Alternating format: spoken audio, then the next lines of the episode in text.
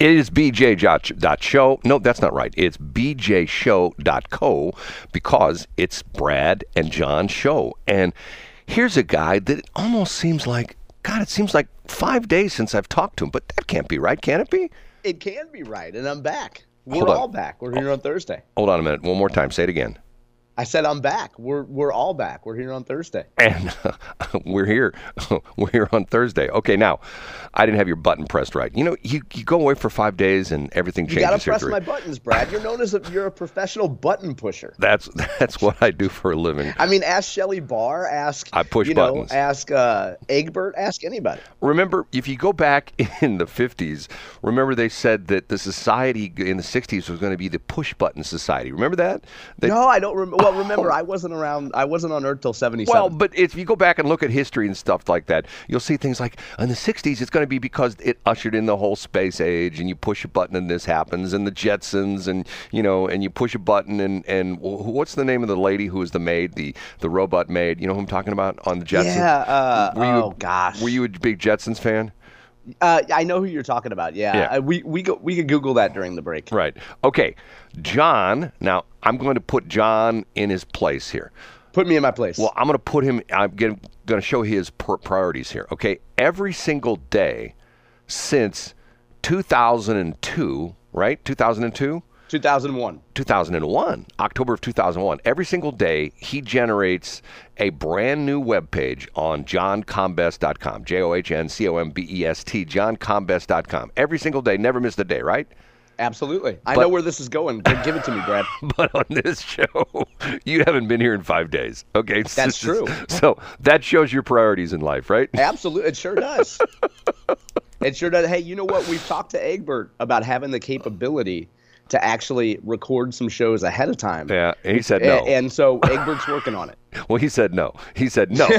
we're we're okay, doing well, that, well, that's a hard no. we're doing live radio. That's what Egbert Hey, said. it's it's better it's better to be it, it's better to be punched in the face by the truth than kissed by gentle lies. Yeah, there you go. Now, what we do is we start the show off with John and his site, johncombest.com, and we give the top three stories that are going on in the state of Missouri. Now, once again, John covers the entire state, and obviously in this side of the state, it's probably a little bit more partial because he's runs into things on a daily basis, knows some of these people who are the newsmakers, and has seen them through the years and had interactions with them through the years. But here are the top three things that are on the plate that either happened today or will happen, or either happened yesterday or will happen today, according to John Combest. That's right. So the first one comes from a decidedly right-wing publication called the Daily Caller. Most folks have probably have read it before, and it's about a proposal from Eric Schmitt and Blaine Luetkemeyer, so our, our junior senator and our, and one of our congressmen,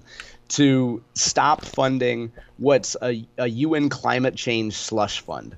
So a bunch of countries got together for something called COP28. You've probably seen headlines about this. This is the infamous place where an airplane froze to the runway where these folks were going to discuss climate change and global warming. But President Biden committed $3 billion of U.S. money to the UN's one of their climate change funds for developing countries. Now, the, the wink to this is that the UN classifies China as a developing country. So the U- so President Biden committed three billion dollars of U.S. money to help China and other developing countries fight climate change. Eric Schmitt and Blaine Luetkemeyer are, are proposing legislation to keep any of that money from going to the UN. Now, it, te- tell me if I'm wrong. When they're designated to the, the, um, the what you call it, developing countries, Yep. doesn't doesn't that give them leeway in the amount of pollution they can put out? Oh yeah, absolutely. And so the but the idea is that if you have these if you have these developed countries giving money to what used to be called third world countries, and you can't say that anymore because that's racist, but developing countries, uh, they can. The idea is that ostensibly they would invest all this money in in researching and and using more uh, climate friendly, non methane producing, non CO two producing technology. Well, and, and can I can I say something else? You said COP28, where the the planes froze the runway. I thought I thought COP28 was in Dubai. Yeah, well, it didn't. They didn't freeze there. Remember, there was there were planes that were leaving you know colder countries that that froze to the. And Oh. you talked about this on the air, Brad. Right, right. Well, the crazy thing about it was uh, the thing that always drives me nuts about this. Here, you've got all the on the World Economic Forum and on the COP 28, all these environmental things. You've got all these people who fly in in their corporate jets, and we're going Yeah. like, if there's something that you know, what they do is, if you look at like the statistics, and if you look at what like a 737 uh, that maybe has 150 people in it, you're looking at the carbon footprint it has per person. And Yeah. per person, it's relatively low. But when you put a corporate jet, which sometimes will have a pilot, co-pilot, and maybe three people in it, the amount of carbon or the, the carbon footprint that it emits is like very, very, very high. per- astronomical. per- and per and person. also it was it was in Germany that the that the air that the private plane froze to the runway.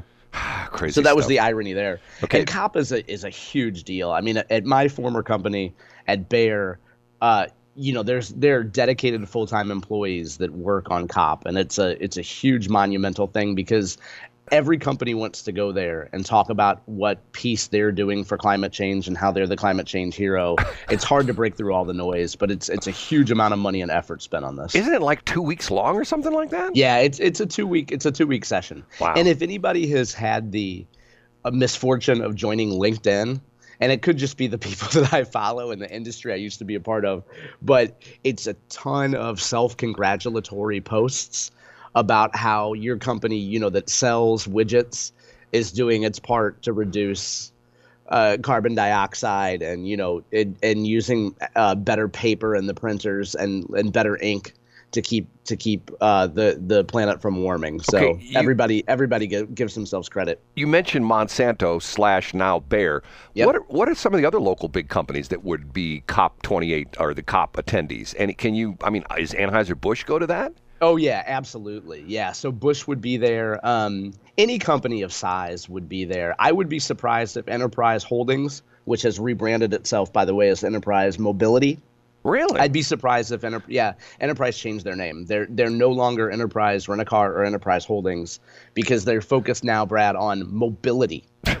Well, so not just cars, but you know, you might want to rent a bike. Well, that's like the trucking industry. The trucking industry is no longer the trucking industry; it's the logistics industry. Logistics, that's right. Everything comes down to logistics Right. now. We- and we- it's probably easier to hire somebody for a logistics career than a trucking career. Right, right. You get some, you know, some smart kid come out of college. Hey, buddy, you want to work for X Y Z Trucking Company? No. they say nope. Uh, No, but the Smith, the, but the Smith Logistics Company said they'd hire me. Oh, I'm going. I'm going to work for the Yeah, logistics yeah, company. They're a So trucking that's, company that's too. main- that's the cop story. The the number two story is there have been a, a bunch of stories the last couple days of an elected official who, by the way, now Brad lives in Augusta. I thought Bob Onder lived in Lake St. Louis, Yeah, he but I've seen some articles mentioning that he moved to Augusta. right. So, Bob Onder, former state senator from Lake St. Louis, he was also previously a state representative. He's announced that he is officially running for lieutenant governor. So he's been barnstorming the state. I believe he visited seven different cities. So I have stories up from publications, television stations, and newspapers in Hannibal and Kirksville. Uh, he's been to Springfield, St. Louis, Cape Girardeau, talking about his bid for lieutenant governor. So there's there are three to four major candidates, depending on how you look at it, running for lieutenant governor. I think Bob Onder comes in as, if not the number one candidate, as the number two candidate. Some would even probably describe him as the front runner in this race. Really, really. I mean, Yeah. but does he have that much statewide uh, cred, whatever you want to call it? I mean, you know, he he was uh, he was a sta- I know he's a senator. He was a state rep as well too, wasn't he? That's right. A state rep for one term, I believe, and then he was a state senator for eight years, so for two terms. You know what, what's really interesting now is in the in the Republican primaries for these statewide offices, you have everyone. I shouldn't say everyone. You have candidates in each race that are clamoring for the so-called Trump lane. And I and who can be the Trumpiest, so to speak, in these primaries. And Bob Onder can make a heck of a case for why he is the strongest Republican candidate. The the two to three major candidates he's running against there are House Speaker Dean Plocher. He's running against a state senator from the Sikeston area named Holly Rehder. And then he's also running against our Franklin County clerk, Tim Baker, um, who's also running for lieutenant governor. I know Tim Baker. Yeah. So he's running for lieutenant governor. And Brad's longtime, I guess you would say, industry colleague, Paul Berry the third or fourth. Oh God, Paul Berry the third. Which one? Would, I think he's the third. I used to call him Paul Berry the fourth, but I guess he's the third. Anyway, um, his claim to fame is he's cousin to Chuck Berry. Did you know that? Yeah, you've told. I learned that from you. Yes. I, I, didn't hear that from him. He says that all the time. you know, I heard that. You know, you. you know, Chuck Berry was my cousin. Okay, fine. well, then there should be a lot of events at the Duck Room. If I you, would hope. if maybe, you maybe want, not. And then the the number three story today is something that Brad has been on the cutting edge of. That this show has been on the cutting edge of, and it's the top story on STL today. If you go to stltoday.com, the Post Dispatch website, and it is that more statewide Republican committees are considering the so-called vetting process to decide who can run as a Republican and who can't in 2024. John, I have a real Yep. problem with that. You and I've talked about that. And what he's specifically saying is if, like, it's it started in Franklin County. Isn't that where it started? Well, it started in it. I, I think simultaneously. I think Vernon County in the southwest part of the state, a couple counties got together and decided essentially to do it at the same time. Essentially, what it comes down to is if you wake up one morning, let's say you live in St. Charles County, and you wake up one morning and you go like, I don't like the way things are going. I'm going to run for state rep. There's this, there the guy who is who is uh, currently the state rep. He's termed out, so it's going to be me and a bunch of other newbies who are going to run for this thing. He can go and do uh, go down to Jefferson City, put his name in the ballot, and the whole bit. What they're trying to do is they're trying to make it so to the point where you would have to be uh, uh, approved by the committee of that county, correct? Uh, to That's exactly right. Yeah, The the every county has a what's called a Republican and a Democrat Central Committee. So Republicans want to have it so that the committee has to give you their stamp of approval to to even run as a Republican. But couldn't you just jump in your car and go down to Jefferson City and, and, and fill out the forms and be on the ballot? So that's that's the point, Brad. Is that is that the Re- Missouri Republican Party says there's no way that this will pass legal muster. That, that it will immediately be be there will be litigation around it. But you know, I think it's important that.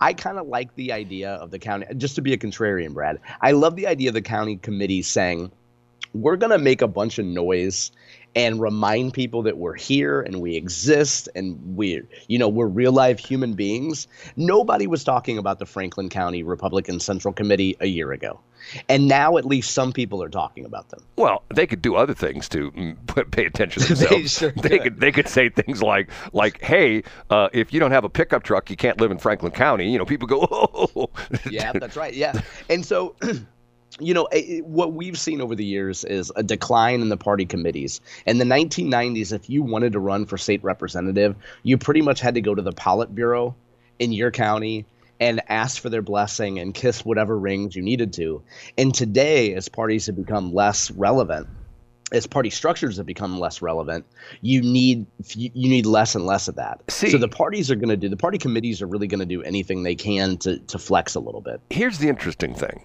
And I'm not the political expert that you are, John. I mean, you live, breathe, and eat this stuff Yep. every day. Okay, I'm. I don't want to say I'm like in the the swimming pool. I'm like maybe in the wading pool of politics. Okay. Yep. Because of the fact that you know it's not what my main business is, but I'm exposed to it because of the fact that I know a lot of people who are, you know, politicians.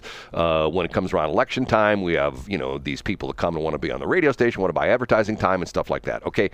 Having said that, I think the thing that bothers me about this whole situation is what you just said. And this is the reason why you have two people, one person who's sort of fallen out of the spotlight, and the other person who's like a blaring part of the spotlight is Donald Trump and Eric Greitens. And the Yep. reason they took so much grief, and the case of Donald Trump still taking so much grief, is because he didn't ask anybody, and the same thing with Eric Greitens, he didn't ask anybody if he could run, in the case of Greitens, governor, in the case of Trump, president. He just said, I'm going to run for office. And once again, if you track most politicians, they start out usually like in a city. They're on the city council or the school board or something like that. And they run for, then they run for maybe Yes. mayor of the city. And then they move up to a state rep. And then they become like a, a, a state senator. And then maybe they run for U.S. Congress. And then Or, maybe or state auditor. Or right, something right, boring. right, right, Yeah. right. I mean, and, and look at it for a while. I mean, like there was a, a period of time in the state of Missouri when the Eric Greitens thing happened. He left office.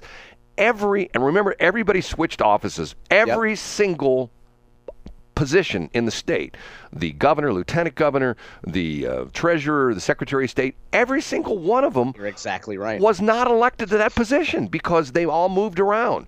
Parsons became the governor, and and and then Kehoe became the lieutenant governor. Correct? Wasn't that? That's right. Okay, and then Eric Schmitt, who was the treasurer, wasn't he the treasurer? He was the treasurer. and he moved over to be Secretary of State and Attorney General. Oh yeah, or Attorney General, Attorney General, and I'm going like, what is this? We've got a whole, the, you know, the top five, you know, people in the state government were not elected by us. They were, you know, they just all moved around. And once That- again, sure. Now w- you bring up a great point, Brad, which is that if you were a, a young Republican, uh, young as in quotes there in the 80s and 90s or even 2000s, and you moved up the ladder, and you were told this is the system, you you you work your booty off as a party committee person and you do all the right things and you follow all the right rules if you bought into that system you're outraged right now that somebody can come in from the outside, maybe with a little bit of money, maybe with some so called dark money, and run because they're not following the system. So if you're the Jeb Bushes of the world